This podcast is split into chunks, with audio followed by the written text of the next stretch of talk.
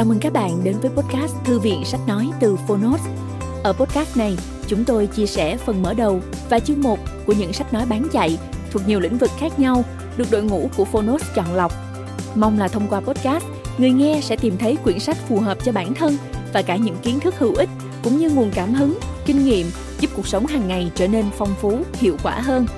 Podcast Thư viện Sách Nói được phát sóng đều đặn vào thứ ba, thứ năm và thứ bảy hàng tuần. Mời các bạn cùng đón nghe. Và nếu yêu thích nội dung này, hãy tải ứng dụng âm thanh số và sách nói có bản quyền Phonos để nghe trọn vẹn cuốn sách. Ngoài ra, Phonos còn sở hữu hàng ngàn nội dung số hấp dẫn khác như tóm tắt sách, ebook, thiền, truyện ngủ, nhạc chủ đề vân vân.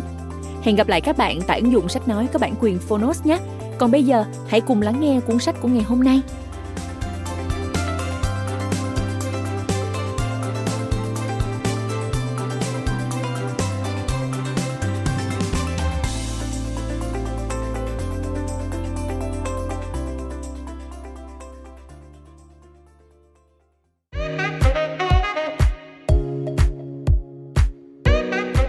Bạn đang nghe cuốn sách 90 ngày đầu tiên làm sếp, những chiến lược then chốt mang lại thành công cho nhà lãnh đạo ở mọi cấp độ.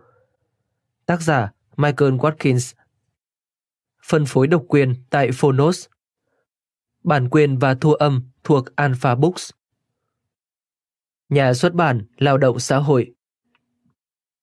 Lộ trình để trở thành nhà lãnh đạo giỏi. Đối với các giám đốc, các nhà quản lý hay đơn giản chỉ là trưởng phòng, trưởng nhóm, những người có thể gọi chung là các nhà lãnh đạo. Những ngày đầu mới nhậm chức thường là giai đoạn khó khăn nhất. Khác với suy nghĩ thông thường cho rằng được thăng chức thật thích thú và dễ dàng.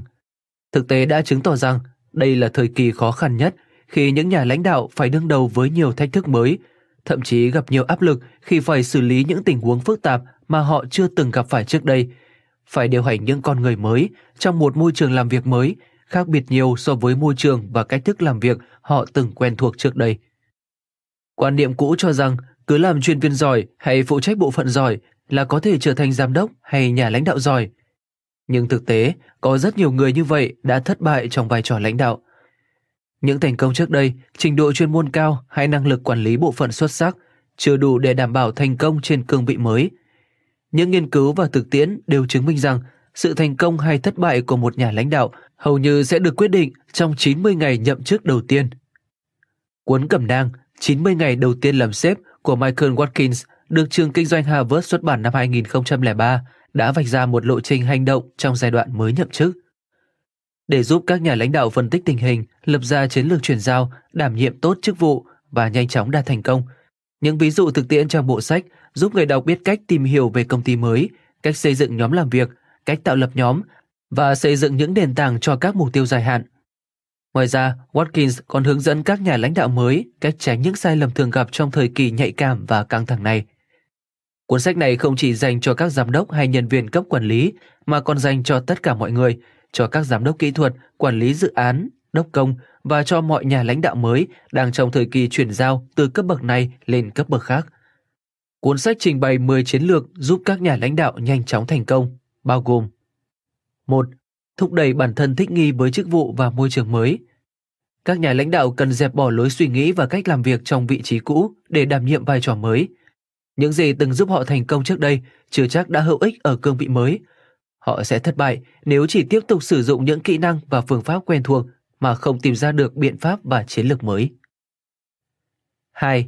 Luôn tìm tòi, học hỏi. Tìm hiểu về công ty, về nhân sự, về lĩnh vực hoạt động kinh doanh và tất cả những gì về công ty mới càng nhanh càng tốt. Nhà lãnh đạo phải tìm hiểu thị trường, sản phẩm, công nghệ, hệ thống, cơ cấu và cả văn hóa lẫn chính trị của công ty và ngành. Những kiến thức này rất quan trọng cho sự nghiệp của họ, giúp họ xác định chiến lược đúng đắn và phong cách lãnh đạo phù hợp. 3. Lựa chọn chiến lược phù hợp. Không có một quy tắc nhất định nào để thành công trong giai đoạn chuyển giao, nhưng cơ bản có 4 tình huống mà các nhà lãnh đạo thường gặp. 1 khởi đầu, 2. xoay chuyển, 3. tổ chức lại và 4. duy trì thành công.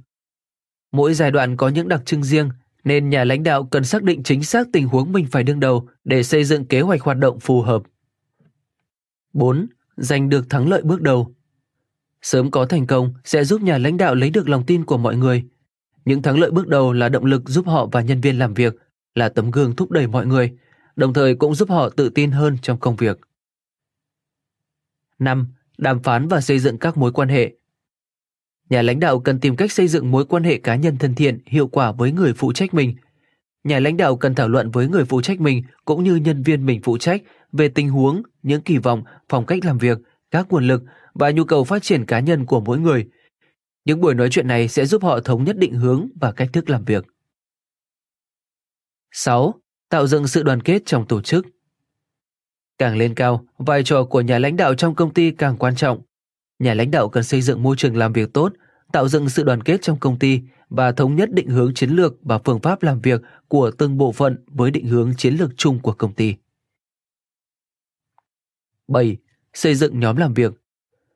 Nhóm làm việc hiệu quả có vai trò sống còn trong sự thành công của nhà lãnh đạo. Kinh nghiệm cho thấy, nhà lãnh đạo cần có những quyết định cứng rắn về nhân sự, không được phép nể nang, nhân nhượng nếu muốn thành công. 8. Thiết lập liên minh. Thành công của nhà lãnh đạo không chỉ dựa vào năng lực và tài trí của từng cá nhân hay của nhóm làm việc, mà còn cần có sự hỗ trợ, hậu thuẫn của những người không trực tiếp dưới quyền. Do vậy, họ cần xây dựng được liên minh ủng hộ và hậu thuẫn cho mình, cả trong và ngoài công ty, bao gồm các đối tác, các khách hàng, các nhà cung cấp và cả những nhà tư vấn. 9. Duy trì sự cân bằng. Do thời kỳ chuyển đổi rất căng thẳng và khó khăn, nên sự cân bằng trong cuộc sống là hết sức cần thiết.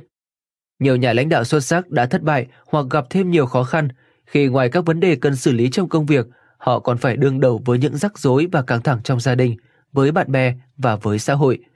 Vì thế, nhà lãnh đạo cần xây dựng sự cân bằng trong cuộc sống, làm chỗ dựa cho bản thân trong giai đoạn khó khăn này.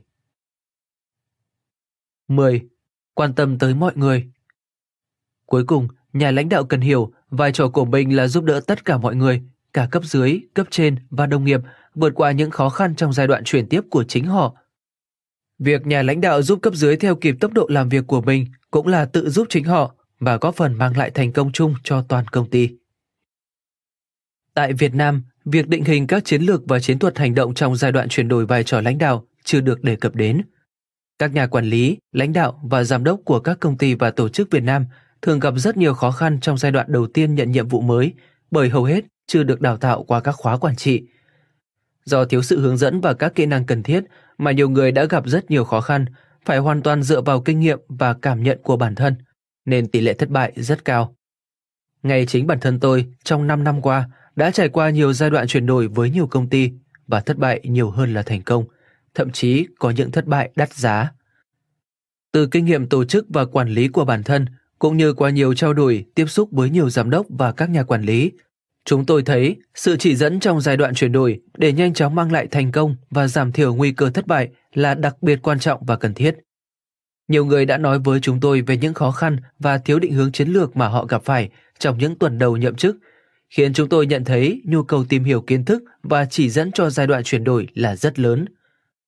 Cuốn sách đã được xuất bản ở Việt Nam năm 2006 và đến nay Alpha Books tái bản với tên gọi 90 ngày đầu tiên làm sếp. Được đánh giá rất cao tại Mỹ, được sử dụng làm tài liệu tham khảo trong trường kinh doanh Harvard và là cuốn sách tốt nhất cho giai đoạn chuyển đổi. Cuốn sách trình bày nhiều ví dụ thực tế và chỉ dẫn cụ thể cách thức nên áp dụng cho quá trình chuyển đổi. Mặc dù văn hóa, môi trường kinh doanh, tâm lý nhóm cũng như hình thức, quy mô của các công ty Việt Nam hiện nay khác với ở Mỹ, nhưng chúng tôi tin rằng những phương pháp cũng như các chiến lược đề cập trong cuốn sách vẫn là công cụ rất hữu ích cho những ai muốn trở thành nhà lãnh đạo giỏi và thành công. Qua những cuốn sách về lãnh đạo của Alpha Books đã xuất bản, chúng tôi mong muốn cung cấp những kiến thức, chiến lược và chiến thuật cho họ trong việc điều hành và quản lý công ty, tổ chức của mình. Xin trân trọng giới thiệu với độc giả. Tháng 6 năm 2009, Nguyễn Cảnh Bình Lời mở đầu Chừng nào còn các nhà lãnh đạo, chừng đó giai đoạn chuyển đổi nhà lãnh đạo còn tồn tại. Việc thay đổi nhà lãnh đạo và những thách thức đặt ra đối với nhà lãnh đạo mới không có gì mới mẻ. Nhưng những thách thức đó chưa bao giờ dễ dàng, nhất là trong bối cảnh thế giới hiện đại ngày càng trở nên phức tạp và các hoạt động kinh doanh ngày càng phát triển và mở rộng nhanh chóng. Vì thế, nếu anh thấy mình hoàn toàn làm chủ trong cương vị mới, nghĩa là anh đang làm việc trong một công ty tốt – Cuốn sách này là tấm bản đồ chỉ đường để anh đảm đương nhiệm vụ mới trong 90 ngày đầu tiên tiếp quản công việc. Tại sao anh cần đến nó? Bởi lẽ, giai đoạn chuyển đổi bao giờ cũng là thời kỳ mang tính quyết định, khi mà chỉ những thay đổi nhỏ nhất trong hành động của anh cũng có thể gây ra những hậu quả khôn lường. Bất kể ở cấp độ nào, các nhà lãnh đạo đều dễ vấp váp nhất trong vòng vài tháng đầu giữ cương vị mới, vì họ thiếu kiến thức cụ thể về những thử thách mà họ phải đương đầu và về những gì họ cần phải làm để vượt qua chúng. Họ cũng chưa phát triển được một mạng lưới các mối quan hệ để đối phó với những thách thức này. Nếu anh không thể tạo dựng được một động lực trong những tháng đầu tiên, thì gần như chắc chắn anh sẽ phải lao vào một cuộc chiến đầy gian nan trong suốt thời gian còn lại trong nhiệm kỳ của mình. Xây dựng uy tín và sớm giành một số thắng lợi bước đầu sẽ đặt nền móng vững chắc cho sự thành công lâu dài. Mô hình tăng tốc giai đoạn chuyển đổi trình bày trong cuốn sách này được phát triển từ công trình nghiên cứu của tôi và Dan Siampa khi chúng tôi cùng nhau viết cuốn sách ngay từ khi bắt đầu, Right from the Start. Tôi tự hào về công trình đó, nhưng vẫn muốn phát triển sâu thêm hướng nghiên cứu này trên một số lĩnh vực. Đầu tiên, tôi tin rằng các nhà lãnh đạo ở mọi cấp độ sẽ được hưởng lợi từ những hướng dẫn nhằm tăng tốc quá trình chuyển đổi của họ trên cương vị lãnh đạo mới. Ngay từ khi bắt đầu, được viết chủ yếu phục vụ cho các nhà quản lý cao cấp. Vì thế, nhiều lời khuyên trong cuốn sách còn mang tính chung chung, chưa xác định rõ điểm nào phù hợp với mọi giai đoạn chuyển đổi và điểm nào dành riêng nói về những thử thách của các nhà quản lý cao cấp phải đương đầu. Tôi muốn tạo ra một khuôn khổ linh hoạt hơn cho việc tăng tốc giai đoạn chuyển đổi, những kỹ năng có thể giúp cho các nhà lãnh đạo ở mọi cấp độ. Đồng thời, tôi cũng muốn giải quyết triệt để hơn một số vấn đề quan trọng, chẳng hạn cách làm việc với nhà quản lý mới, cách xây dựng nhóm làm việc và định hướng các chiến lược, cơ cấu, hệ thống, kỹ năng trong công ty. Song song với mục đích trên, tôi cũng muốn nghiên cứu sâu hơn về các loại giai đoạn chuyển đổi, nhằm giúp những nhà lãnh đạo mới xây dựng chiến lược phù hợp với hoàn cảnh của họ. Điều này rất có ý nghĩa, chẳng hạn như trong trường hợp ảnh lãnh đạo một công ty đang ở trong giai đoạn khởi đầu, xoay chuyển hoặc duy trì thành công. Hơn nữa, các nhà lãnh đạo khi bước chân vào công ty mới thường phải đối mặt với nhiều thách thức khác nhau ngay trong nội bộ. Vì thế, chiến lược chuyển đổi sẽ phụ thuộc rất nhiều vào tình huống mà họ phải đương đầu. Cuối cùng, tôi muốn tìm hiểu xem khi những nhà lãnh đạo quan tâm tới việc tăng tốc giai đoạn chuyển đổi của một người mới tiếp nhận cương vị mới, thì điều đó có ảnh hưởng như thế nào tới kết quả chung của công ty. Tôi không hiểu tại sao các công ty lại ít tập trung vào việc giúp đỡ các nhà lãnh đạo tài giỏi của họ ổn định trong giai đoạn chuyển đổi, khi thực chất đây là bước ngoặt quan trọng nhất trong sự nghiệp của họ. Tại sao các công ty bỏ mặc nhân viên của họ tự bơi hoặc chết chìm? Các công ty sẽ thu được những lợi ích gì nếu những nhà quản lý hòa nhập nhanh hơn trong cương vị mới của mình. Ba năm qua, tôi đã tìm hiểu các vấn đề trên bằng cách nghiên cứu rất nhiều trường hợp chuyển đổi cương vị lãnh đạo ở mọi cấp độ bằng cách thiết kế những chương trình hỗ trợ tăng tốc giai đoạn chuyển đổi cho các công ty hàng đầu và phát triển công cụ hỗ trợ hoạt động trực tuyến cho các nhà lãnh đạo mới. Quá trình nghiên cứu đó cuối cùng đã cho ra đời cuốn sách này. Nếu anh đọc cuốn sách này, hẳn là anh đang bước vào giai đoạn chuyển đổi sang một cương vị mới – Cuốn sách sẽ trang bị cho anh những chiến lược và công cụ để bắt kịp tiến độ công việc nhanh hơn, đạt được nhiều thành công nhanh chóng hơn. Anh sẽ học cách đánh giá tình hình và có được cái nhìn tường tận đối với những thách thức và cơ hội. Anh sẽ đánh giá được sở trường và sở đoàn của mình, đồng thời xác định được những điểm yếu cơ bản nhất của bản thân trong cương vị mới. Anh sẽ thu được kiến thức sâu rộng về công ty mới và thiết lập các thứ tự ưu tiên nhanh chóng hơn – anh sẽ học cách đánh giá tình hình và xây dựng chiến lược, cơ cấu, hệ thống cũng như kỹ năng của công ty mới. Điều quan trọng là anh sẽ nhận được những lời khuyên bổ ích về phương pháp quản lý những mối quan hệ quan trọng, làm đòn bẩy cho bản thân bằng cách xây dựng đội ngũ, tạo lập liên minh và chọn lọc cho mình một mạng lưới các chuyên gia cố vấn và tư vấn hỗ trợ đắc lực anh. Hãy sử dụng cuốn sách này như một lộ trình hướng dẫn lập kế hoạch cho 90 ngày đầu tiên của mình trên cương vị mới – nếu làm theo các chỉ dẫn ở đây, anh sẽ bắt kịp với tiến độ công việc, đồng thời giúp những người khác nhanh chóng tăng tốc, thậm chí nhanh hơn mức anh hình dung. Michael Watkins Giới thiệu 90 ngày đầu tiên Tổng thống Hoa Kỳ có 100 ngày để khẳng định mình, còn anh chỉ có 90 ngày. Những gì anh làm trong suốt 3 tháng đầu tiên trên cương vị mới quyết định rất lớn tới việc liệu anh sẽ thành công hay thất bại. Giai đoạn chuyển đổi là thời điểm của vận hội, là cơ hội để bắt đầu mọi việc và thực hiện những thay đổi cần thiết trong một công ty. Nhưng đó cũng là thời kỳ khó khăn nhất của anh, do thiếu những mối quan hệ vững chắc và thiếu những hiểu biết cặn kẽ về vai trò mới của mình. Nếu anh thất bại trong việc tạo ra động lực trong suốt thời kỳ chuyển đổi này, anh sẽ phải đối mặt với một cuộc chiến gian nan trong suốt giai đoạn sau đó. Cái giá phải trả đương nhiên là rất đắt. Thất bại trong nhiệm vụ mới là điểm báo kết thúc một sự nghiệp đầy hứa hẹn. Nhưng vượt qua giai đoạn chuyển đổi thành công không chỉ có nghĩa là tránh thất bại. Một số nhà lãnh đạo thực sự đi chệch hướng, và khi đó khó khăn mà họ gặp phải trở thành một vòng luẩn quẩn nảy sinh trong những tháng đầu tiên đảm nhiệm công việc mới.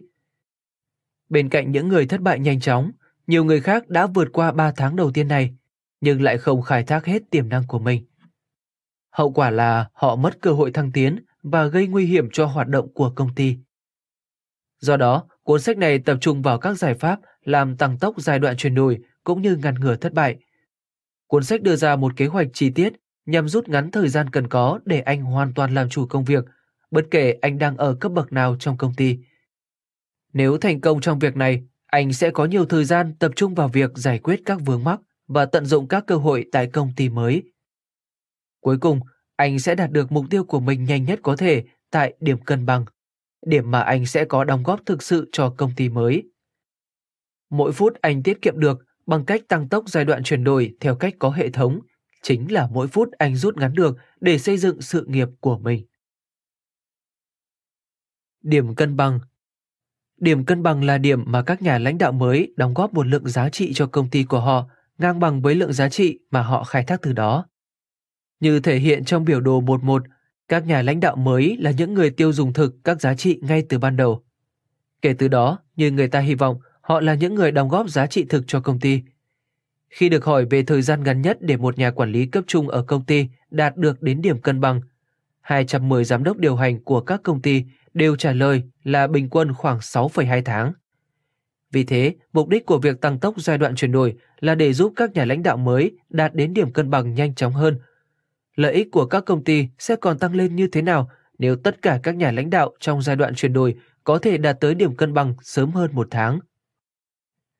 Biểu đồ 11 Điểm cân bằng Biểu đồ có trục ngang là số tháng, trục dọc là số đóng góp của người lãnh đạo mới.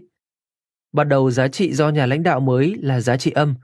Ban đầu những lãnh đạo mới tiêu thụ giá trị, đến 3,5 tháng thì không tiêu thụ nữa, đến 6,2 tháng đã tạo ra giá trị tương đương với giá trị đã tiêu thụ.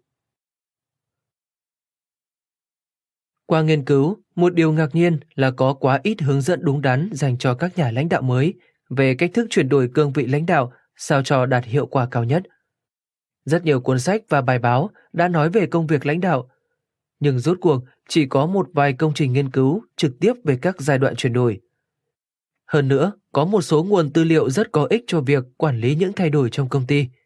Nhưng hầu hết đều tập trung vào các tác nhân thay đổi đã được giải quyết xong trong công ty với những kiến thức và mối quan hệ cần thiết có sẵn.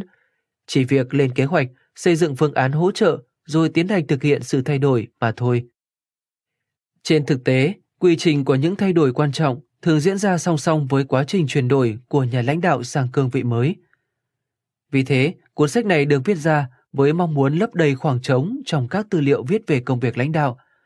Nó cung cấp một kế hoạch chi tiết đã được chứng minh nhằm giải quyết các thử thách nối tiếp nhau trong giai đoạn chuyển đổi bản thân cùng những chuyển biến trong công ty mà các nhà lãnh đạo phải đương đầu trong một vài tháng đầu tiên ở cương vị mới.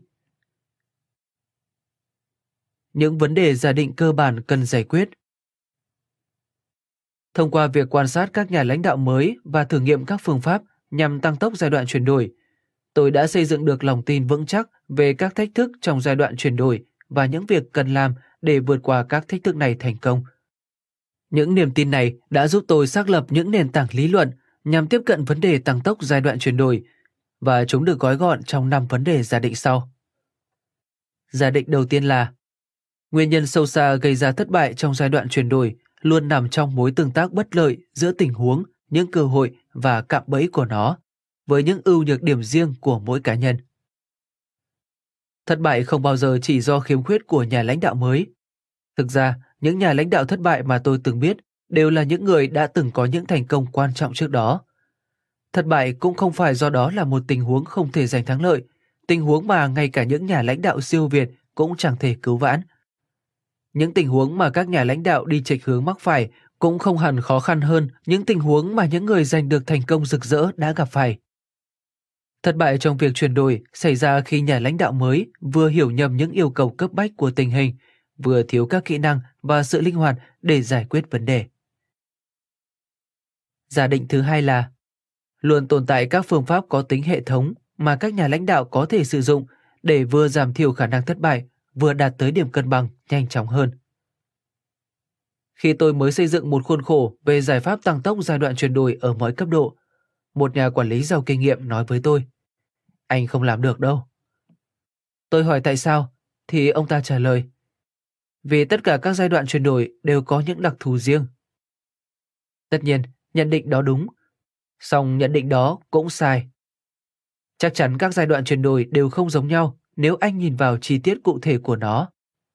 Nhưng nếu nhìn tổng quát hơn, chúng ta có thể nhận ra các dạng giai đoạn chuyển đổi có một số đặc điểm chung, trong đó bao gồm những cái bẫy thường gặp. Chẳng hạn, hãy cân nhắc quá trình chuyển đổi từ vị trí phó giám đốc chuyên môn lên vị trí giám đốc. Tất cả các nhà lãnh đạo gặp phải sự chuyển đổi này đều sẽ đối mặt với một số thách thức giống nhau. Ví dụ như, cần thiết phải quên đi những kỹ năng chuyên môn, sự chuyển đổi từ một người giám sát trực tiếp sang vị trí giám sát những nhà quản lý cũng có thách thức tương tự nhưng ở mức độ thấp hơn. Các tình huống công việc cụ thể mà các nhà lãnh đạo phải đương đầu rất đa dạng. Nhưng các tình huống chuyển đổi như tình huống khởi đầu hay tình huống xoay chuyển lại chứa đựng các đặc điểm và yêu cầu chung. Ngoài ra, còn có những quy tắc cơ bản, ví dụ như bảo đảm giành được thành công sớm làm cơ sở cho những thành công khác trong giai đoạn chuyển đổi ở mọi cấp độ, bất kể là một nhà giám sát hay giám đốc điều hành mới. Điểm then chốt là anh phải áp dụng chiến lược phù hợp với từng tình huống cụ thể.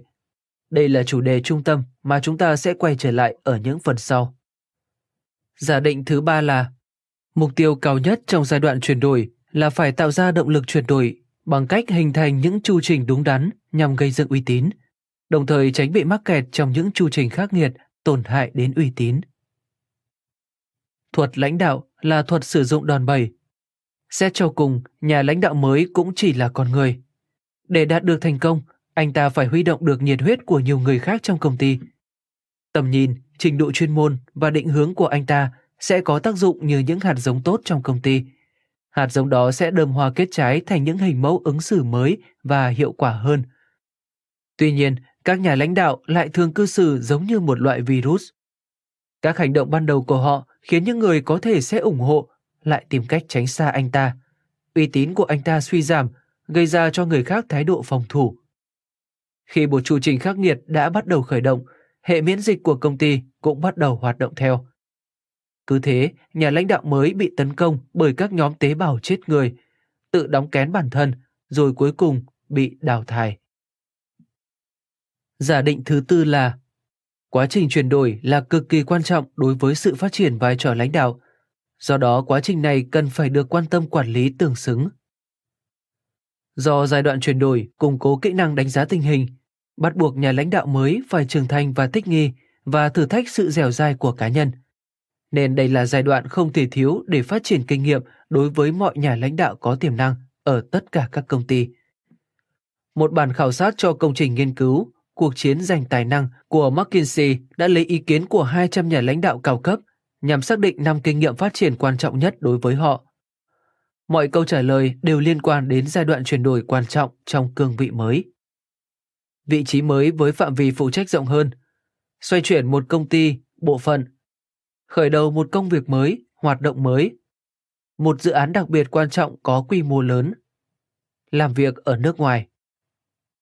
Giả định thứ tư này hoàn toàn không có nghĩa là chúng ta phải ném những người giỏi xuống nước để xem họ sẽ bơi hay chìm, mặc dù chiêu thức này được quá nhiều công ty áp dụng. Giống như trong bơi lội, việc chuyển đổi là một kỹ năng có thể truyền thụ được.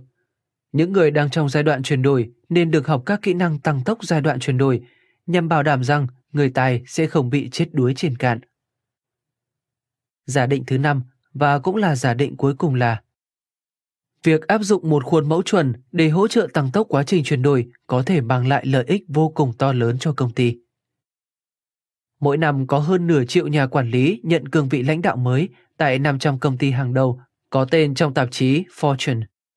Do mức độ thường xuyên tiếp nhận công việc tại vị trí mới của những nhà lãnh đạo và tác động của việc chuyển đổi cương vị đó đối với những người khác trong cùng công ty sẽ là vô cùng hữu ích nếu tất cả mọi người, từ sếp tới nhân viên và các đồng nghiệp, có thể nói chung cùng một thứ ngôn ngữ chuyển đổi. Tại sao những người đang cố gắng làm quen công việc và làm quen với nhà quản lý cấp trên mới không thể áp dụng cùng những hướng dẫn chung để xây dựng mối quan hệ quan trọng này, tương tự như những hướng dẫn chung được đề cập trong chương 5 của cuốn sách này. Tương tự như vậy, việc áp dụng những phương pháp chuẩn để tìm hiểu về công ty mới, sớm đạt được những thắng lợi bước đầu và xây dựng các mối quan hệ liên minh tốt sẽ làm cho công ty nhanh chóng thích nghi hơn với những thay đổi về nhân sự và môi trường không thể tránh được trong thời đại ngày nay.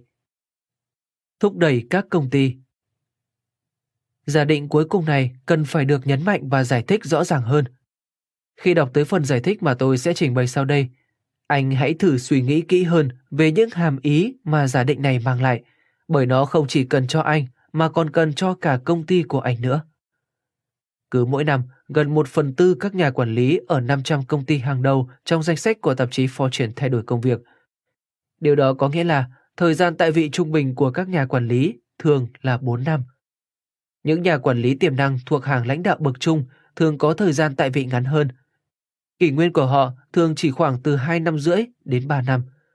Sự nghiệp của họ gồm nhiều giai đoạn, biến động bởi những thời kỳ chuyển đổi kéo dài khoảng vài tháng. Trong các thời kỳ đó, những hành động của họ sẽ quyết định điều gì sẽ xảy ra tiếp theo và có ảnh hưởng mạnh mẽ tới sự nghiệp của họ sau này. Các công ty thường điều chuyển những người có năng lực nhất tới nhiều vị trí và với trách nhiệm tăng dần nhằm bồi dưỡng nhân tài. Nếu không, rất có khả năng những nhân tài này sẽ bị mất vào tay các đối thủ cạnh tranh. Nhưng sự xáo trộn này có cái giá của nó. Mỗi nhà lãnh đạo mới cần thời gian để đạt tới điểm cân bằng. Tốc độ tiến triển của công việc nhanh tới mức họ có rất ít thời gian để thích nghi và không được phép đưa ra những quyết định sai lầm trong thời gian đầu. Với mỗi người đang trong giai đoạn chuyển đổi, bên cạnh họ còn có những người khác, những nhân viên, cấp trên và các đồng nghiệp. Đây là những người có khả năng gây ảnh hưởng tiêu cực. Trong một bản khảo sát chủ tịch các công ty và CEO, tôi đã yêu cầu họ ước lượng chính xác nhất số người mà công việc của họ có thể bị ảnh hưởng khi họ có lãnh đạo mới. Trung bình các câu trả lời là 12,4 người Thực tế là khi nhà quản lý mới đang trong giai đoạn chuyển đổi thì những nhân viên trong phạm vi ảnh hưởng của anh ta cũng đang trải qua những sự chuyển đổi của riêng họ. Một thách thức khó khăn hơn xảy ra khi công ty tuyển dụng những người giỏi từ bên ngoài vào. Ngay cả những công ty vững mạnh nhất cũng có lúc cần làm như vậy để có thêm những ý tưởng sáng tạo mới và duy trì sức sống của công ty.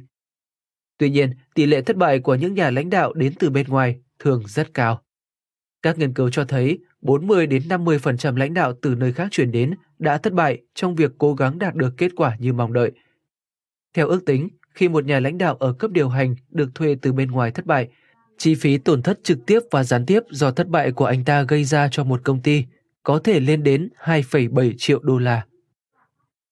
Khi được khảo sát, những nhà quản lý đang làm quen với công việc nhấn mạnh rằng việc chuyển đổi sang một công ty mới là một thách thức khó khăn hơn rất nhiều so với việc được thăng chức trong nội bộ công ty. Họ cho rằng tỷ lệ thất bại cao của những nhà lãnh đạo thuê từ bên ngoài là do một số trở ngại đã ngăn cho họ chuyển đổi thành công, đặc biệt là những trở ngại sau. Các nhà quản lý từ bên ngoài chuyển đến thường không nắm được cơ cấu của công ty cũng như sự tồn tại của những mạng lưới thông tin và giao tiếp không chính thức trong công ty. Những người được thuê vào vị trí quản lý thường không quen với văn hóa công ty ở môi trường mới nên gặp nhiều khó khăn hơn trong việc hòa nhập với mọi người. Những người mới thường chưa được mọi người biết đến, vì vậy uy tín của họ chưa thể sánh bằng những người được thăng chức ngay trong công ty. Bản thân công ty đó khó có thể thích ứng ngay với những nhà quản lý cao cấp được coi là người ngoài công ty, do đã quen với việc chỉ sử dụng và thăng chức cho người trong nội bộ công ty trong suốt một thời gian dài. Khi một lãnh đạo mới gặp thất bại, thì đó là một việc cực kỳ tồi tệ, thậm chí là dấu chấm hết cho sự nghiệp và gây sốc đối với chính người đó. Nhưng mọi thất bại của các nhà lãnh đạo đều gây ra tổn thất cho công ty, cho dù đó là do họ hoàn toàn đi chệch hướng hay chỉ là do cách thực hiện công việc của họ thiếu dứt khoát. Thành công trong việc tăng tốc giai đoạn chuyển đổi của các nhà quản lý ở mọi cương vị, bất kể việc họ là người bên ngoài hay tăng tiến từ bên trong nội bộ công ty, sẽ được xem là nguồn lợi to lớn trong hoạt động của công ty. Do vậy, thật đáng tiếc khi chỉ có một vài công ty thực sự chú trọng tới việc tăng tốc giai đoạn chuyển đổi sang cương vị mới của các lãnh đạo. Khi chỉ đạo thực hiện chương trình đẩy nhanh giai đoạn chuyển đổi, tôi đã yêu cầu các nhà lãnh đạo mới được bổ nhiệm có mặt trong phòng viết ra số lần chuyển đổi vị trí làm việc từ trước đến nay của họ, cùng con số dự đoán về các lần chuyển đổi tiếp theo tới lúc họ về hưu. Trong nhóm gồm 30 người, tổng cộng số câu trả lời cho cả hai câu hỏi là hơn 150 lần chuyển đổi. Sau đó, tôi tiếp tục hỏi có bao nhiêu người trong số họ được hướng dẫn về cách tăng tốc giai đoạn chuyển đổi. Câu trả lời là hoàn toàn không. Tất cả những con người tài năng này đã phải tự xây dựng khuôn mẫu riêng về cách thức vượt qua giai đoạn chuyển đổi. Những kiến thức như vậy không dễ dàng có được, mà họ đã phải trải qua thất bại để có được chúng. Những thất bại của họ cũng chính là những tổn thất của công ty. Kho báu kinh nghiệm này thường hiếm khi được chuyển thành những kiến thức phổ biến trong công ty. Hơn nữa, mọi người thường thực hiện công việc của họ theo những phương pháp phù hợp với phong cách riêng của mình. Những phương pháp đó có thể không còn phù hợp nữa khi họ tiếp tục thăng tiến lên vị trí khác, hoặc chúng có thể khó phù hợp với người khác. Do vậy, một khuôn mẫu chung hướng dẫn và hỗ trợ nhà lãnh đạo mới nhanh chóng bắt kịp với công việc ở cương vị mới, hay nói cách khác là một khuôn mẫu chung giúp tăng tốc quá trình chuyển đổi, chính là một tài sản của công ty.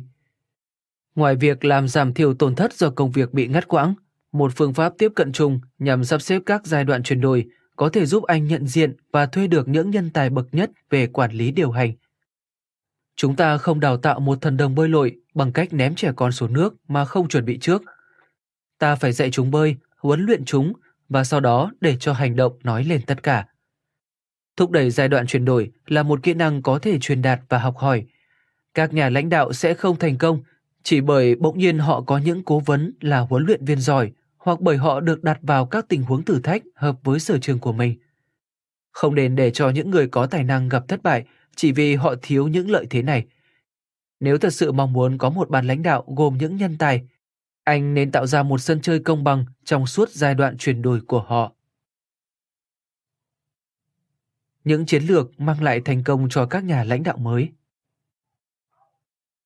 Vì sao những lời khuyên đúng đắn về việc đẩy nhanh giai đoạn chuyển đổi lại hiếm hoi đến vậy? Một phần là vì giai đoạn chuyển đổi rất đa dạng. Vì vậy, việc đưa ra những quy tắc chung hoặc một lời khuyên cho mọi tình huống là không đủ. Hãy xem xét các cặp tình huống chuyển đổi sau đây, các định nghĩa về thành công và những điều kiện cần thiết để giai đoạn chuyển đổi trở nên hiệu quả khác nhau như thế nào trong các trường hợp đó. Việc được bổ nhiệm vào vị trí cao trong lĩnh vực tiếp thị so với việc chuyển từ vị trí phụ trách tiếp thị lên vị trí quản lý một đơn vị kinh doanh việc được bổ nhiệm vào một cương vị mới trong cùng công ty so với việc chuyển sang một công ty mới. Việc chuyển từ vị trí nhân viên hành chính lên vị trí quản lý sản xuất so với việc chuyển từ bộ phận sản xuất sang bộ phận hành chính. Việc phụ trách một bộ phận đang phải đối phó với một vấn đề nghiêm trọng so với việc phụ trách một bộ phận nổi tiếng là hoạt động hiệu quả.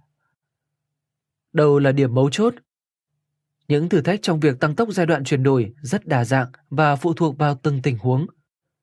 Nó có ảnh hưởng rất lớn cho dù anh đang rộng đường thăng quan tiến chức, hay anh là người trong cuộc hoặc ngoài cuộc, người có thẩm quyền chính thức hay không, người đang phụ trách một nhóm thành công hay một nhóm đang gặp khó khăn.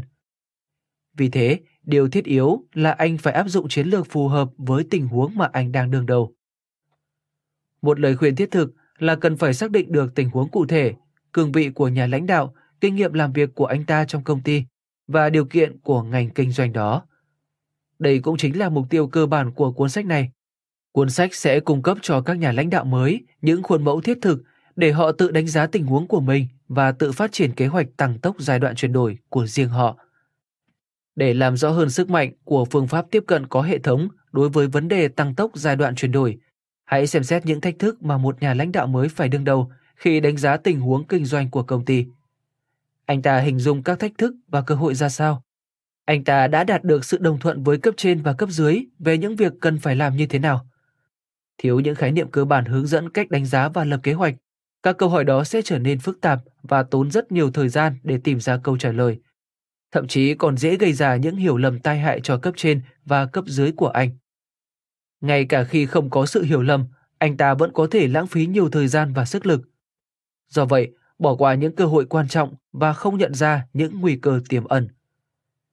Thay vào đó, hãy giả định rằng nhà lãnh đạo mới được tư vấn ngay từ đầu để có thể xác định rằng công việc mới của anh ta rơi vào tình huống khởi đầu, xoay chuyển, tổ chức lại hay duy trì thành công. Hãy giả định tiếp rằng anh ta được mô tả rõ ràng về các cơ hội và thách thức điển hình của mỗi tình huống, cùng những chỉ dẫn thực tế để thiết lập các thứ tự ưu tiên giải quyết. Như thế, điều gì sẽ thay đổi? Công cụ đánh giá này được gọi là mô hình STAS, viết tắt của các tình huống Startup, khởi đầu, Turnaround, xoay chuyển, Realignment, sắp xếp lại và Sustaining Success, duy trì thành công. Sẽ được trình bày chi tiết trong chương 3. Công cụ này giúp nhà lãnh đạo mới tăng cường khả năng đánh giá về công ty và lập ra những kế hoạch hành động hiệu quả. Công cụ này còn giúp nhà lãnh đạo mới nhanh chóng đạt đến một sự thống nhất ý kiến về tình huống kinh doanh với những nhân vật chủ chốt trong công ty, bao gồm cấp trên và nhân viên dưới quyền. Dù anh có tiếp quản toàn bộ công ty, chỉ phụ trách một nhóm hay một dự án ngắn hạn, anh đều có thể sử dụng công cụ này để tăng tốc giai đoạn chuyển đổi của mình. Vì vậy, hãy hăng hái lên. Cuốn sách này chỉ ra những điểm tương đồng giữa thách thức và cơ hội, đồng thời đưa ra những hướng dẫn tương ứng, những việc phải làm và những việc không nên làm cho các dạng tình huống chuyển đổi khác nhau. Điểm mấu chốt là phải thận trọng khi đánh giá tình hình, sau đó áp dụng một số nguyên tắc chung vào những tình huống cụ thể. Bố cục cuốn sách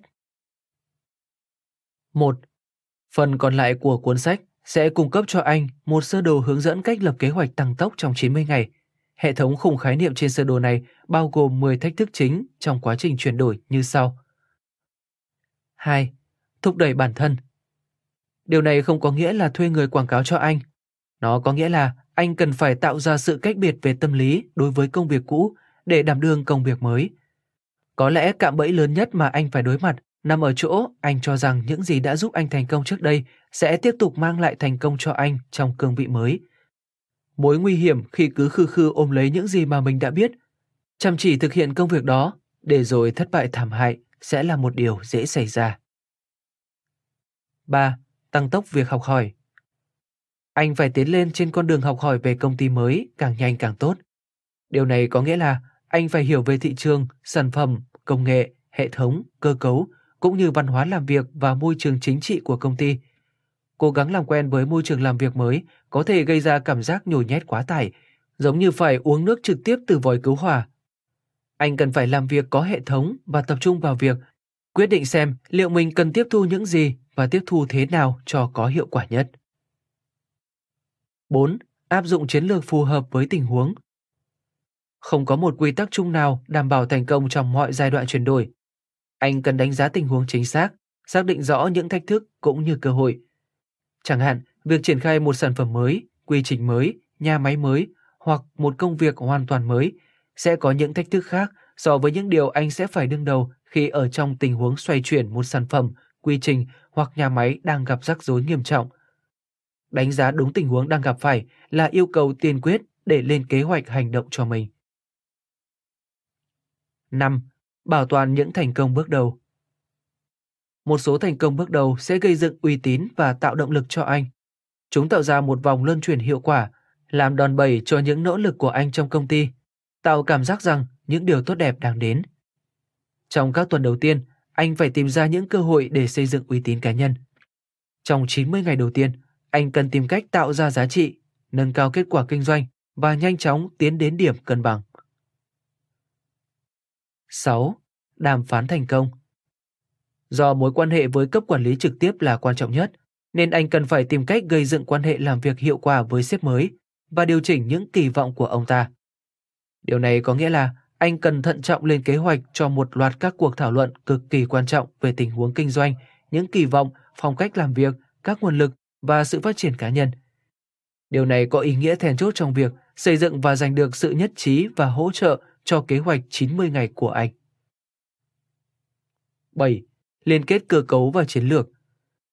chức vụ càng cao, vai trò tổ chức của anh càng lớn. Điều này có nghĩa là anh cần phải xem xét liệu chiến lược của công ty đã hợp lý chưa, điều chỉnh cơ cấu để phù hợp với chiến lược, phát triển các hệ thống và kỹ năng cơ sở cần thiết để nhận ra ý đồ chiến lược của công ty. 8. Xây dựng nhóm Nếu anh tiếp quản lại một nhóm, anh cần đánh giá các thành viên, thậm chí điều chỉnh lại cơ cấu nhóm để đảm bảo đáp ứng các yêu cầu của tình hình. Việc sẵn sàng tiến hành những thay đổi nhân sự đầy khó khăn ngay từ đầu và khả năng bố trí đúng người vào đúng vị trí là hai trong số những điều kiện quan trọng nhất để đạt được thành công trong giai đoạn chuyển đổi. Để giải bài toán xây dựng nhóm, anh cần học cách làm việc vừa có tính hệ thống, vừa có tư duy chiến lược. 9. Thiết lập các liên minh Thành công của anh sẽ phụ thuộc vào khả năng gây ảnh hưởng đối với những người không thuộc quyền quản lý trực tiếp của anh. Những liên minh ủng hộ cả trong nội bộ và bên ngoài công ty là nhân tố cần thiết giúp anh đạt được thành công. Vì thế, anh cần nhanh chóng xác định những nhân vật mà sự ủng hộ của họ đóng vai trò quan trọng đối với thành công của anh, rồi tìm cách kéo họ về cùng phe với mình. 10.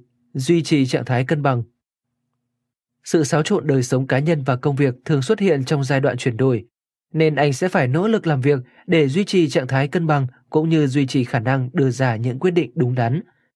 Những nguy cơ như mất tầm nhìn, bị cô lập và đưa ra quyết định sai lầm là những điều thường gặp trong quá trình chuyển đổi. Rất nhiều việc anh có thể làm để đẩy nhanh giai đoạn chuyển đổi cá nhân và kiểm soát được môi trường làm việc mới. Một mạng lưới tư vấn phù hợp là điều tối cần thiết trong trường hợp này. 11. Thúc đẩy mọi người Cuối cùng, anh cần phải giúp mọi người trong công ty, nhân viên thuộc quyền, cấp trên và đồng nghiệp đẩy nhanh quá trình chuyển đổi của họ. Giúp nhân viên dưới quyền bắt kịp tình hình mới càng nhanh, hiệu quả công việc của anh càng tăng. Không chỉ giới hạn trong nhóm, nỗ lực của anh rất có thể tạo ra hiệu ứng dây chuyền giúp tăng tốc một cách có hệ thống quá trình chuyển đổi của tất cả các thành viên trong công ty. Nếu vượt qua được những thách thức mấu chốt này, anh sẽ có một giai đoạn chuyển đổi thành công. Tuy nhiên, chỉ một thất bại cũng có thể gây ra những rắc rối phá hỏng toàn bộ nỗ lực của anh. Các trường tiếp theo sẽ hướng dẫn và đưa ra những chỉ dẫn và công cụ hiệu quả để chinh phục thành công từng thử thách này. Anh sẽ học cách đánh giá tình huống và lập ra những kế hoạch hành động phù hợp với nhu cầu của anh, bất kể vị trí của anh trong công ty hay tình huống kinh doanh mà anh đang gặp phải. Theo quy trình này, anh sẽ xây dựng một kế hoạch 90 ngày. Kế hoạch này sẽ giúp anh thúc đẩy bản thân nhanh chóng thích nghi với vai trò mới.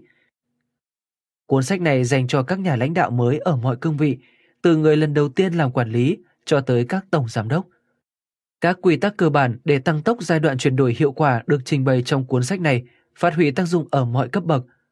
Nhưng những vấn đề cụ thể về ai, cái gì, bao giờ, làm thế nào cùng với quy mô và tầm ảnh hưởng của 10 thách thức nêu trên là rất khác nhau. Với những nhà quản lý cấp cao thì việc liên kết các bộ phận trong công ty hay việc xây dựng đội ngũ và tạo lập liên minh là điều vô cùng quan trọng.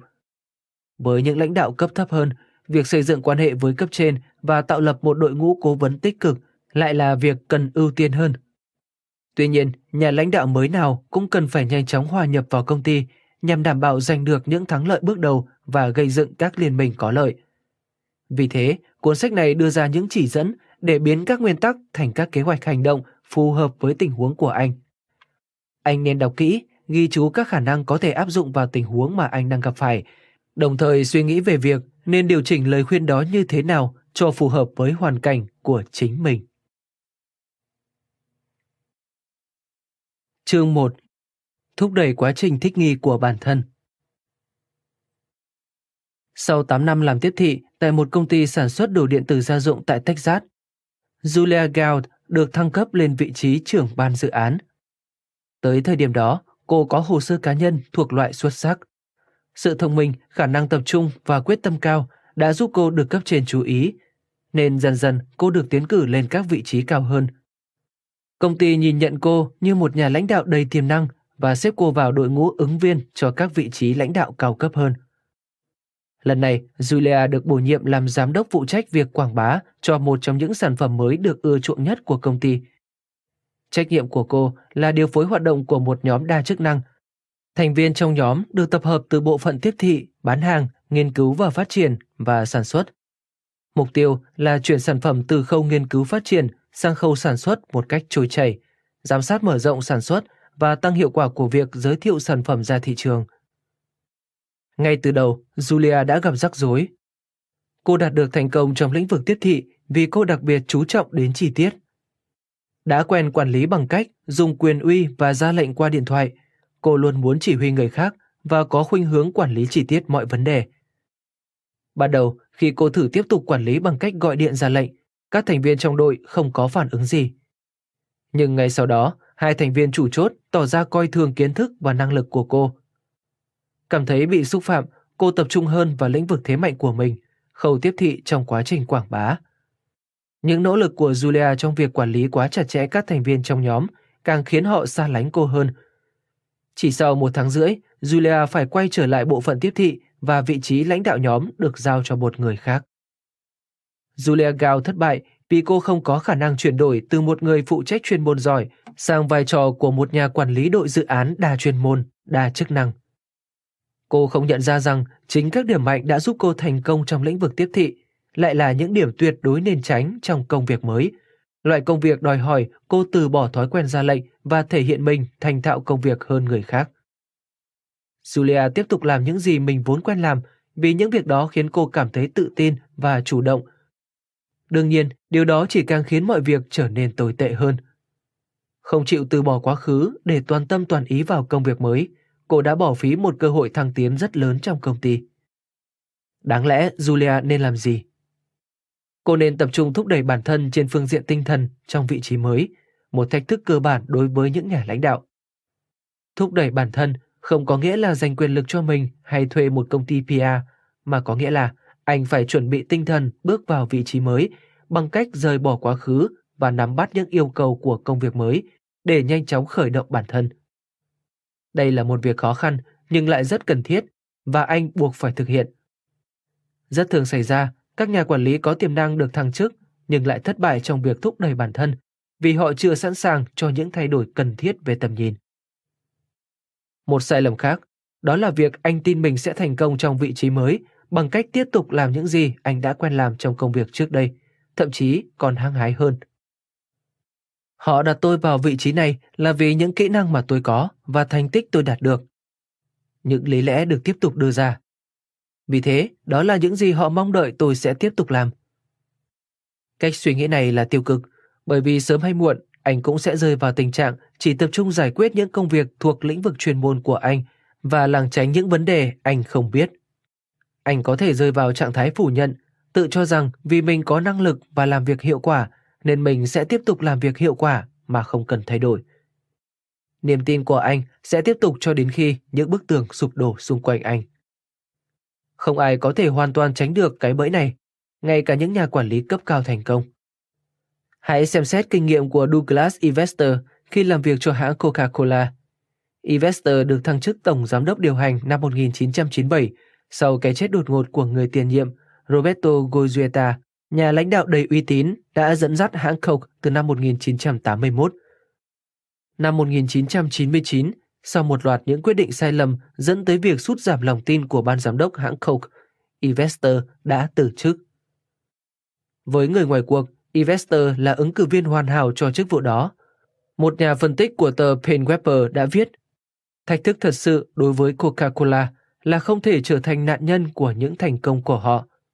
Và tôi nghĩ với đội ngũ hiện nay ở Coke, bắt đầu từ Dow Investor, xem ra họ không phải là những người tự mãn.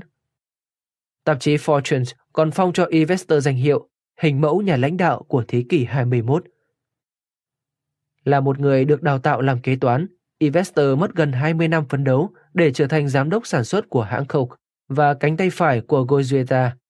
Trở thành giám đốc tài chính của Coke năm 1985 khi mới 37 tuổi. Ông nhanh chóng ghi dấu ấn khi thành công trong việc sắp xếp lại các sản phẩm phụ của bộ phận đóng chai năm 1986. Ông cũng thành công trong vai trò là giám đốc điều hành của Coca-Cola ở châu Âu, vị trí điều hành đầu tiên của ông và giám sát việc mở rộng hoạt động của công ty sang Đông Âu vào năm 1989. Một năm sau, Investor được thăng chức giám đốc điều hành Coke Hoa Kỳ, rồi trở thành chủ tịch ban quản trị và giám đốc sản xuất của tập đoàn vào năm 1994.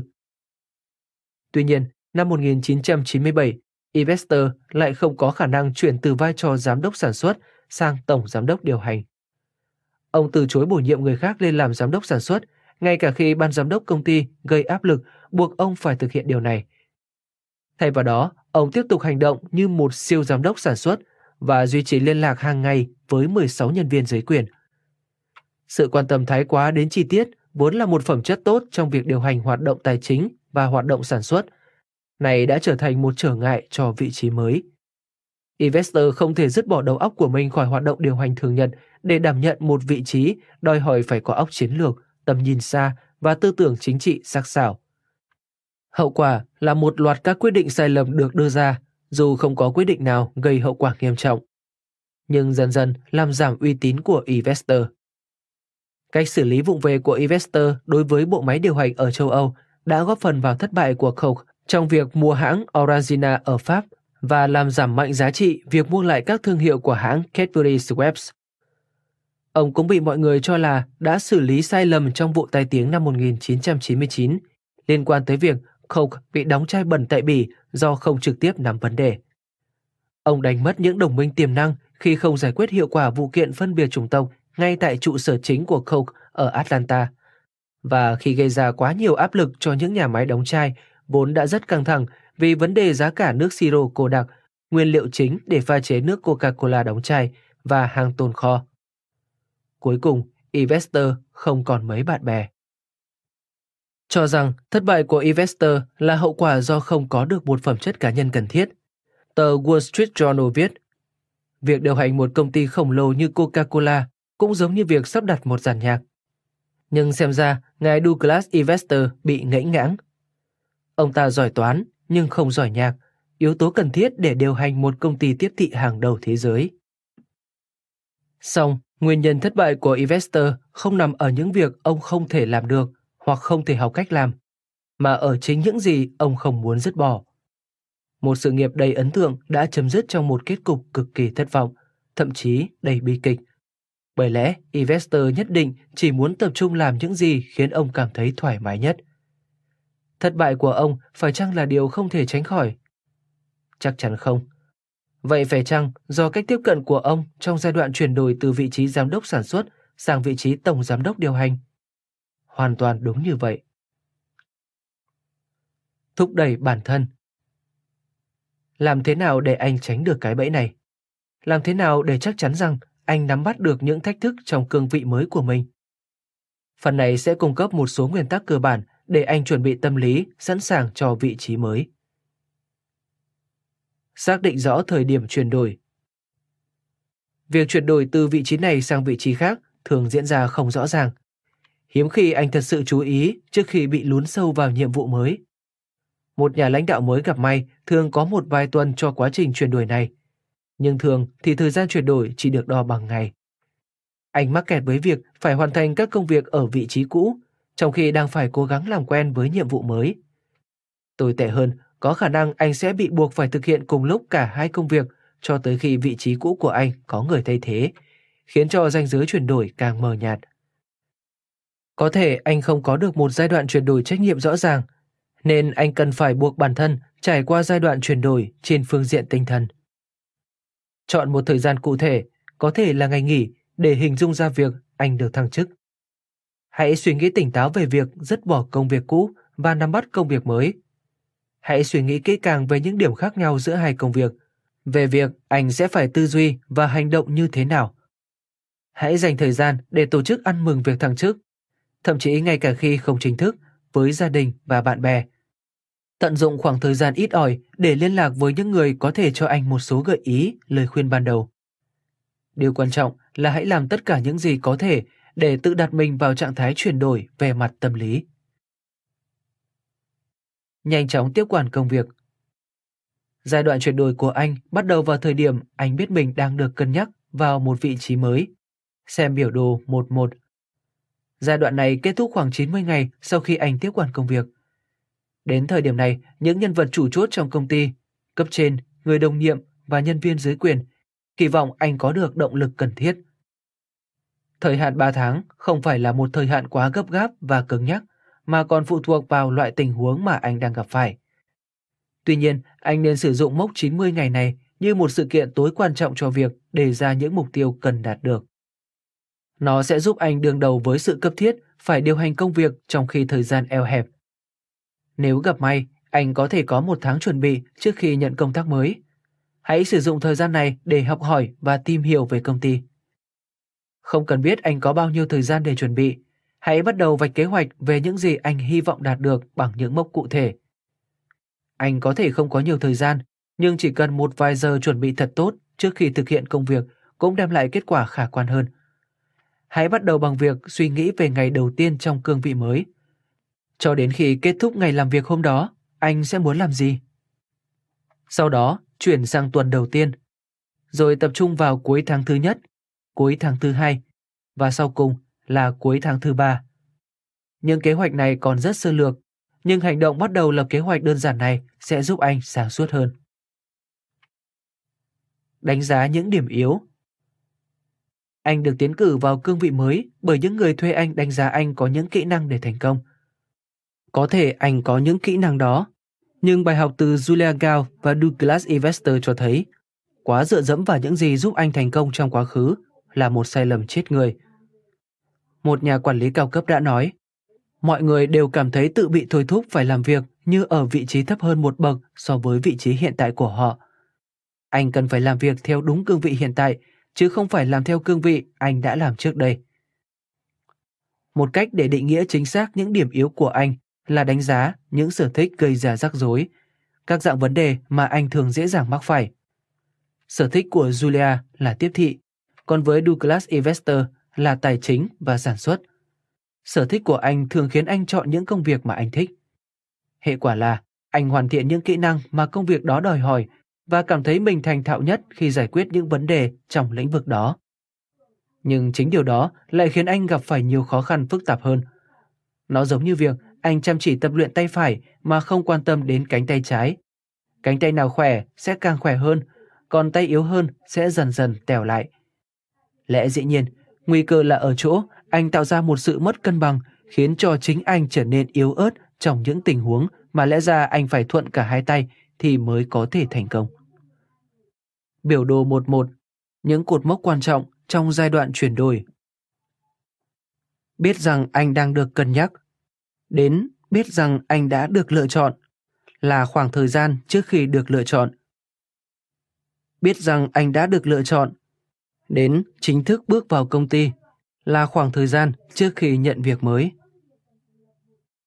Chính thức bước vào công ty, kết thúc ngày đầu tiên, kết thúc tuần đầu tiên, kết thúc tháng đầu tiên, kết thúc tháng thứ hai, kết thúc giai đoạn chuyển đổi, là khoảng thời gian nhận cương vị mới. Bảng 11 là một công cụ đơn giản để anh xác định các điểm tham chiếu đối với các loại khó khăn mà anh thường vấp phải trong kinh doanh. Hãy điền vào mỗi ô bằng cách xác định mối quan tâm thực sự của anh trong việc giải quyết vấn đề thuộc phạm vi được yêu cầu. Chẳng hạn, ở ô đầu tiên, hãy tự hỏi bản thân xem anh thích làm việc trong các hệ thống có đánh giá khen thưởng ở mức độ nào. Đây không phải là một câu hỏi so sánh, đừng so sánh các mối quan tâm với nhau. Hãy xếp hạng mối quan tâm của anh đối với từng vấn đề khác nhau, theo thang điểm từ 1, không một chút nào, đến 10, rất quan tâm. Hãy nhớ rằng anh đang được hỏi về mối quan tâm thực sự của mình, chứ không phải về các kỹ năng hoặc kinh nghiệm. Bảng 11 đánh giá những khó khăn anh gặp phải. Hãy xác định mối quan tâm thực sự của anh trong việc giải quyết vấn đề thuộc các lĩnh vực sau, theo thang điểm từ 1 đến 10. 1 biểu thị mức quan tâm thấp nhất và 10 biểu thị mức quan tâm cao nhất. Thiết kế hệ thống đánh giá và khen thưởng. Tinh thần làm việc của nhân viên. Sự bình đẳng, công bằng. Quản lý rủi ro tài chính. Xây dựng ngân sách. Đánh giá và phân tích chi phí, định vị sản phẩm, quan hệ với khách hàng, chú trọng vào khách hàng, chất lượng sản phẩm hoặc dịch vụ, quan hệ với các nhà phân phối và nhà cung cấp, cải tiến không ngừng, các hệ thống quản lý dự án, quan hệ giữa các nhóm nghiên cứu và phát triển tiếp thị và vận hành, hợp tác giữa nhiều bộ phận. Bây giờ hãy chuyển các phần vừa xếp loại ở bảng 11 vào các ô tương ứng ở bảng 1-2. Sau đó, cộng tổng của ba cột và năm dòng. Bảng 1.2 Bảng tham chiếu về mức độ quan tâm của anh đến các vấn đề khó khăn và các lĩnh vực hoạt động trong công ty. Cột gồm có Kỹ thuật, Chính trị, Văn hóa, Tổng cộng. Hàng gồm có Nguồn nhân lực, Tài chính, Tiếp thị, Vận hành, Nghiên cứu và phát triển, Tổng cộng. Cột tổng cộng thể hiện mức độ quan tâm của anh đến các vấn đề về kỹ thuật, chính trị và văn hóa. Kỹ thuật bao gồm các vấn đề về chiến lược, thị trường, công nghệ và các quy trình. Chính trị liên quan đến quyền lực và môi trường chính trị trong công ty. Văn hóa liên quan đến các giá trị, quy chuẩn và các giả định mang tính định hướng. Nếu tổng của một cột thấp hơn nhiều so với các cột khác, đó có thể là điểm yếu tiềm ẩn mà anh cần chú ý. Chẳng hạn, nếu số điểm trong lĩnh vực kỹ thuật của anh cao, trong khi số điểm về chính trị hoặc về văn hóa của anh thấp, thì nhiều nguy cơ anh sẽ không chú ý tới khía cạnh con người trong công ty. Tổng mỗi dòng thể hiện mức độ quan tâm của anh đối với các lĩnh vực hoạt động khác nhau. Số điểm thấp ở bất kỳ dòng nào cũng nói lên rằng anh không muốn liên quan đến các vấn đề rắc rối trong lĩnh vực đó. Một lần nữa, đó chính là các điểm yếu tiềm ẩn của anh. Kết quả từ bài tập đánh giá này có thể giúp anh trả lời câu hỏi sau đây. Anh thích giải quyết những vấn đề trong lĩnh vực nào nhất? Anh không thích giải quyết vấn đề trong những lĩnh vực nào nhất? Đâu là những nơi tiềm ẩn điểm yếu của anh trong công việc mới? Có rất nhiều điều anh có thể làm để khắc phục những điểm yếu đó. Ba công cụ cơ bản là kỷ luật tự giác, xây dựng nhóm và mạng lưới tư vấn. Anh sẽ phải buộc mình dành thời gian cho những hoạt động then chốt mà anh không thích làm hoặc có thể không diễn ra tự nhiên. Ngoài ra, hãy chủ động tìm kiếm trong công ty những người có năng lực sâu rộng trong các lĩnh vực mà anh không thành thạo. Những người này sẽ hậu thuẫn cho anh và anh có thể học hỏi được nhiều điều từ phía họ. Một mạng lưới các chuyên gia tư vấn, cố vấn cũng sẽ giúp anh hoạt động tốt hơn trong những lĩnh vực không phải sở trường của mình. Các chiến thuật nhằm khắc phục những điểm yếu của anh sẽ được bàn tới chi tiết hơn tại chương 7, xây dựng nhóm và chương 9, duy trì trạng thái cân bằng coi chừng những thế mạnh của anh. Những điểm yếu có thể khiến anh dễ bị tổn thương, dễ mắc sai lầm, những điểm mạnh cũng vậy. Mỗi điểm mạnh đều đi kèm một cạm bẫy, thậm chí có thể nói điểm mạnh nhất chính là điểm yếu nhất. Những phẩm chất từng giúp anh thành công cũng có thể trở thành những nhược điểm của anh trong cương vị mới. Cả Julia Gould và Douglas Investor đều rất coi trọng chi tiết. Mặc dù vậy, việc quá coi trọng chi tiết lại gây ra những hậu quả xấu đặc biệt khi nó đi cùng với nhu cầu kiểm soát. Điều này có thể dẫn đến khuynh hướng quản lý quá chi tiết những người làm trong lĩnh vực sở trường của anh. Kiểu quản lý đó sẽ làm nản lòng những người muốn đóng góp công sức nhưng không muốn bị giám sát quá chặt chẽ. Học lại cách học hỏi của anh Có lẽ đã từ lâu rồi anh không phải đối diện với lỗ hổng kiến thức lớn đến như vậy. Bỗng nhiên, tôi nhận thấy có quá nhiều thứ mình còn chưa biết – là lời than vãn thường gặp ở các nhà lãnh đạo đang trong giai đoạn chuyển đổi. Có thể anh đã nổi trội trong một lĩnh vực chuyên môn hoặc một bộ phận chức năng nào đó như Julia Gould. Và giờ đây, anh thấy mình trong vai trò quản lý tổng thể. Hoặc có thể anh đang phát triển trong lĩnh vực kinh doanh sản phẩm lại được điều về quản lý nhân sự hay quản lý theo mô hình ma trận. Anh cũng có thể được chuyển sang một công ty mới nơi anh thiếu một mạng lưới làm việc đã được thiết lập và sự hiểu biết về văn hóa làm việc ở đó. Trong hoàn cảnh nào, anh cũng cần phải học hỏi rất nhiều, một cách nhanh chóng. Việc phải học lại từ đầu có thể gây ra cảm giác thiếu năng lực và dễ mắc sai lầm, đặc biệt nếu anh phạm phải bất kỳ sai lầm gì trong giai đoạn ban đầu. Cảm giác mất phương hướng trong sự nghiệp có thể xuất hiện những khi anh thấy mất tự tin nhất. Có thể anh sẽ sớm đưa ra một số quyết định sai lầm rồi nếm trải thất bại lần đầu tiên sau nhiều năm. Do đó, một cách vô thức, anh sẽ bắt đầu hướng tới những lĩnh vực mình thành thạo và những người mang lại cho anh cảm giác mình là người có giá trị. Những thách thức mới cùng nỗi lo thiếu năng lực có thể gây ra một vòng luẩn quẩn trong tâm lý từ chối và phòng vệ. Như Chris Agiris đã viết trong bài Dạy những người thông minh cách học hỏi trên tờ Harvard Business Review. Bởi lẽ hầu hết các chuyên gia đều luôn thành công trong lĩnh vực của họ, họ hiếm khi trải nghiệm thất bại. Và bởi lẽ họ hiếm khi thất bại, nên họ không bao giờ học cách rút ra bài học từ thất bại đó. Vì thế, mỗi khi các chiến thuật của họ không hiệu quả, Họ trở nên co cụm, trốn tránh những lời chỉ trích, đổ lỗi cho bất kỳ ai, ngoại trừ chính bản thân. Tóm lại, khả năng học hỏi của họ khép lại đúng vào lúc cần thiết nhất. Nói một cách thẳng thắn, hoặc là anh học hỏi, hoặc trở nên suy yếu dần để rồi thất bại. Thất bại của anh có thể rất bi thảm, giống như trường hợp của Julia Gould, hoặc có thể xảy đến từ từ bởi hàng ngàn nhát cắt nhỏ, giống như trường hợp của Douglas Investor. Nhưng đó không phải là điều không thể tránh khỏi. Như chúng ta sẽ bàn đến trong những chương sau, tâm lý chối bỏ và tâm lý phòng vệ thường dẫn đến thảm họa. Học lại cách học có thể là một công việc vất vả. Chuyển đổi sang vị trí mới có thể làm sống lại những nỗi sợ hãi về năng lực trong anh, những cảm giác mà anh nghĩ mình đã quên đi từ lâu. Vì thế, nếu anh thấy mình thức giấc, người đầm đìa mồ hôi và run sợ, thì hãy bình tĩnh. Hầu hết các nhà lãnh đạo mới đều phải trải qua cảm giác đó. Nếu anh quyết tâm học hỏi, anh có thể vượt qua. Tái lập mạng lưới làm việc Khi được thăng tiến, anh cũng cần phải thay đổi đội ngũ cố vấn. Việc thăng tiến đòi hỏi anh phải tái cơ cấu mạng lưới cố vấn của mình. Trong giai đoạn khởi nghiệp, ưu tiên hàng đầu của anh là gây dựng mạng lưới cố vấn kỹ thuật tốt. Ví dụ, các chuyên gia trong lĩnh vực tiếp thị hoặc tài chính, những người có thể giúp anh hoàn thành công việc. Tuy nhiên, cùng với sự thăng tiến lên các vị trí quản lý cao hơn, vai trò của các cố vấn chính trị và cố vấn cá nhân trở lên ngày càng quan trọng hơn. Các cố vấn chính trị sẽ giúp anh hiểu về môi trường chính trị trong công ty. Những kiến thức này đặc biệt quan trọng khi anh lập kế hoạch tiến hành những thay đổi. Các cố vấn cá nhân sẽ giúp anh giữ vững mục tiêu và đạt được sự cân bằng trong những thời điểm căng thẳng. Như phân tích ở chương 9, thay đổi mạng lưới tư vấn không bao giờ là việc dễ dàng.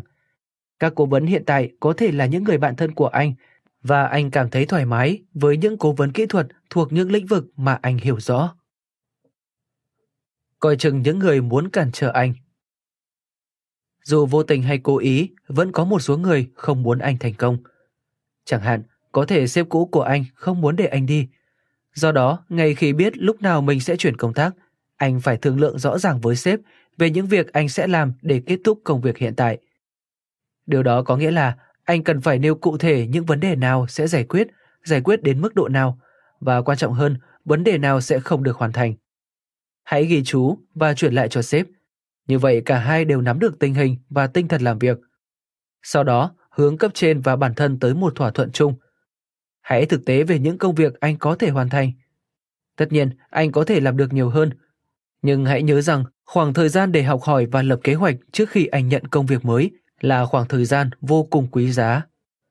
Bạn bè có thể không muốn quan hệ giữa họ với anh thay đổi, nhưng thay đổi là không thể tránh khỏi. Anh càng sớm chấp nhận thực tế này, đồng thời giúp bạn anh chấp nhận thực tế sớm chừng nào, tốt chừng đó.